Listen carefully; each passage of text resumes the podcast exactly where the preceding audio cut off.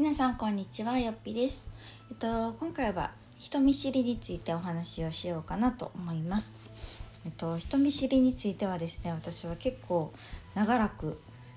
悩まされておりましてというか あの私はどうやらですね根っからの人見知り体質みたいなんですね。でそれはもう自分の記憶にもない小さい時からの話でもうよく親に「あなたは人見知りがひどかった」っていうのをすごい言われててでも自覚もあるんですよ自分で人見知りやなっていう自覚もあるしでそれをあまりにもそのエピソードであったりとか「あなたは人見知りで」って言われ続けていたがためにもう私は人見知りなんだって思い込んで生きてきたんですね。なので結構いつぐらいかなもう高校生とかそれぐらいもちょっとあ自分は人見知りだからっていうのがもうなんか根付きすぎて、うん、まあでもその友達とかとはね普通にもちろん喋るんだけれどもやっぱりこう初めて会う人とか初めて行く環境とかっていうのがすごく苦手でなんかこうなんだろうななんでなんでしょうね人見知りって。元をたどればこう自分が人にどう見られてるっていうのが気になってんのかなと思ったりとかはたまたこう人を観察しすぎてる癖があるんかなとかなんかそういうところにもたどり着いたんですけどあの今回のお話はですね人見知りは変えれるというか人見知りってちょっと損だよっていう話をしていこうかなと思っています。でさっきも言ったように私はすごくこう人見知りとして生きてきたんですけどこう人見知りってうん人見知りだからこそ人見知りじゃない人がすごく羨ましかったんですね。すぐ友達ができる人とか仲良くなれる人とかってなんかすごくいいなって思ってたけどどっか線引きをしててでも自分は人見知りだからと思ってた時になんかね誰が言ってたのかな？多分誰か芸能人が言ってたんですけど人見知りはなんか変えれるし人見知りは言い訳だよっていう言葉を言ってたのがなんかすごい10代後半ぐらいの私にはなんかハッとしてなんかあ人見知りって損してんのかってまあ実感もあったんですけどね。いいなってね。そういう人見知りない人いいなと思ってるぐらいだからあなんか人見知りじゃない人だったらよかったなとかっていうのもあったんですけどちょうどそう思ってたタイミングでこう夫とも付き合ってた時になんか夫がねすごく読書が好きな人で本をすごい読んでたんですけどなんかその時にその人見知りの話をしたらいや嘘でも10年続けたら本物になるんだよっていうことを夫に言われたんですね。でそれはある本からのなんか受け売りらしいんですけどだからなんか夫ももともとは別にそんなあの前へ前へっていうタイプではないけれども自分も人見知りなところがあるけどでも自分からこう変わるように心がけてるっていうことを言ってたんです。なので私から見たら全然なんか人見知りっぽくないなと思ってたんですけどでもなんか実はそういうのをあえて心がけてるんだよっていう話を聞いてあなんかちょっと私も変えてみようかなってその時に思ったんですね。でじゃあまず何を変えるかっていうところでまあ当然なんですけど自分から挨拶しようとで挨拶もねもうこんなん当たり前のことじゃないですか。でも人見知りにとって挨拶ってまあまあハードルが高いというかもちろん顔見知りの人にはするんですけど初めての人とかあんまり知らない人に皆さん声ってかけますか？例えば今だったらの保育園の送迎とかでいろんなお母さんに会うんですけど全然違う学年の見たこともないお母さんと例えばすれ違った時に皆さんってどうされてますか？私は今絶対挨拶するようにしてるんですよ。でも結構挨拶ない人が多くてないっていうか私がしたらもちろんしてくれるんですけどその自分からっていう意味でね。なんか結構こう節目がちになったりとか知らない人だからって多分避けるっていうのがなんかまあ日本人ならではなのかなっていうところはすごくあるんですけどなんか私も多分そっちのタイプなんですね根は。うん、なんか別に見たことないし知らん人やしって思うけどでも中にはすごいねなんだろう当たり前のように明るく挨拶してくれるお母さんもいるんですよ向こうからね。なんかそういうお母さんってすごく印象がいいしあなんかいい人そうなんやろうなと思うしなんか仲良くなりたいなとかって思うんですよね。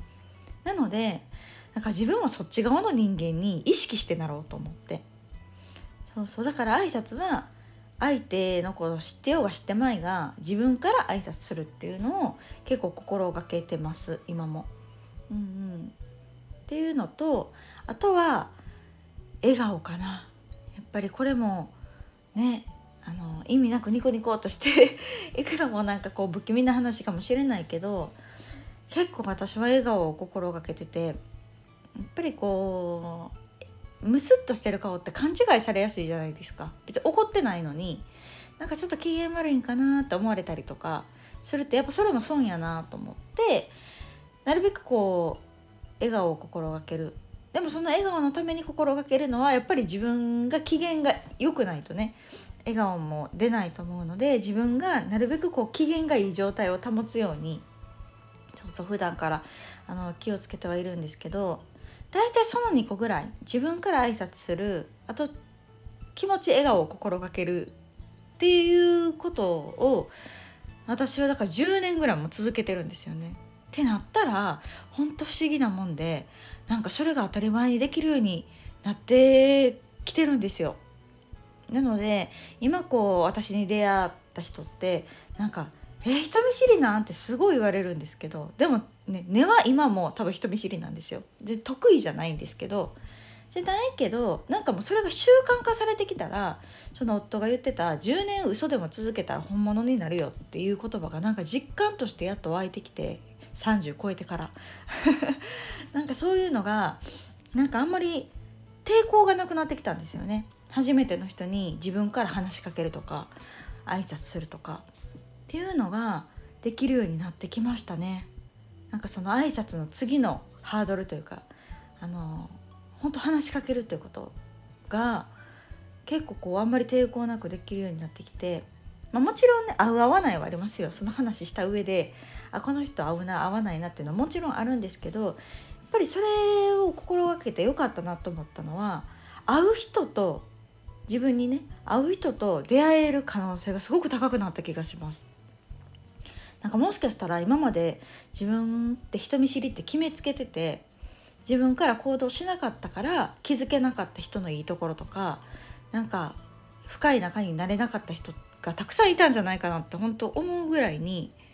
なんか自分からこういうちょっとこうポジティブになったりね明るくなってくるとなんかねすごくこう人との出会いの幅が広がったりとかなんか大事やなと思う人に出会える確率がすごく高くなってその一番初めに言ってた人見知りって実は損してるんじゃないかっていうのが結構今確信に変わってますね。うん、なのであの人見知りを直せるって言ったらちょっと語弊があるかもしれないですけれども自分のこう意識次第なところもあるなっていうのはすごく思ってます。うん、なのであのじゃあ今誰でも彼でも仲良くなれる人にまでなったかっていうと多分そうじゃないし多分そこまで変えるのはもしかしたら難しいかもしれないけどやっぱりちょっとした意識を変えることで自分っていうその固定観念を外すことはできるなと思いました。と同時にちょっと前にラジオでも話したと思うんですけどやっぱり親の声かけってめっちゃ大事やなっていうのを思ってあの私が人見知りっていうのは多分本当に事実なんですけどそれをでもあんまり親が言い過ぎるとそう子も思い込んでしまうというかあ自分ってこういう子なんやって思い込んじゃうとそれがいい影響だったらいいんですけどねプラスの声かけだったらいいんですけどマイナスの声かけを続けてしまうとやっぱりそれって子供にとってあんまり実は良くないなって思ってます。なので事実でもマイナスのことはあんまり言い続けない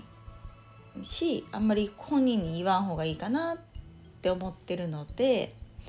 例えばうちの息子は今4歳なんですけど、まあ、歌が大好きですごい一生懸命歌うんですけど決して上手とは言えないですね ちょっと笑っちゃうぐらいに音程とかすごいんですけどオリジナリティが。でもついねそこって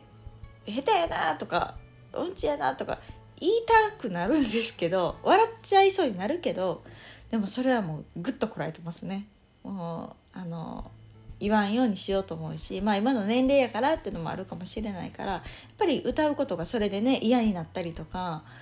うん、人前で大きな声で歌えなくなったりとかする方がね大問題だと思うのでそういうちょっとこう人の自信を削るような言葉とかっていうのはなるべく自分の子供には特に言わないようにしてるし自分自身もそう思い込まないようにしてますね。私ってこうやからっていうマイナス面を思い込むって本当に言霊ってあってどんどん本当にそうなっちゃうので今はこうよしよしと自分のできる範囲からちょっとずつできることをして自分を変えれるようになんか努力する方が大事かなと思って私はそういう挨拶であったりとか笑顔であったりとかあと自分から話しかけるであったりとかそういうちょっとした心がけをしておりますので是非あの人見知りでお悩みの方はこういうことから始められてみてはどうでしょうか今から、まあ、10年と言わずとも1年2年続けるだけでおそらく何か変わってくるんじゃないかなと思ってますので一緒に頑張りましょう。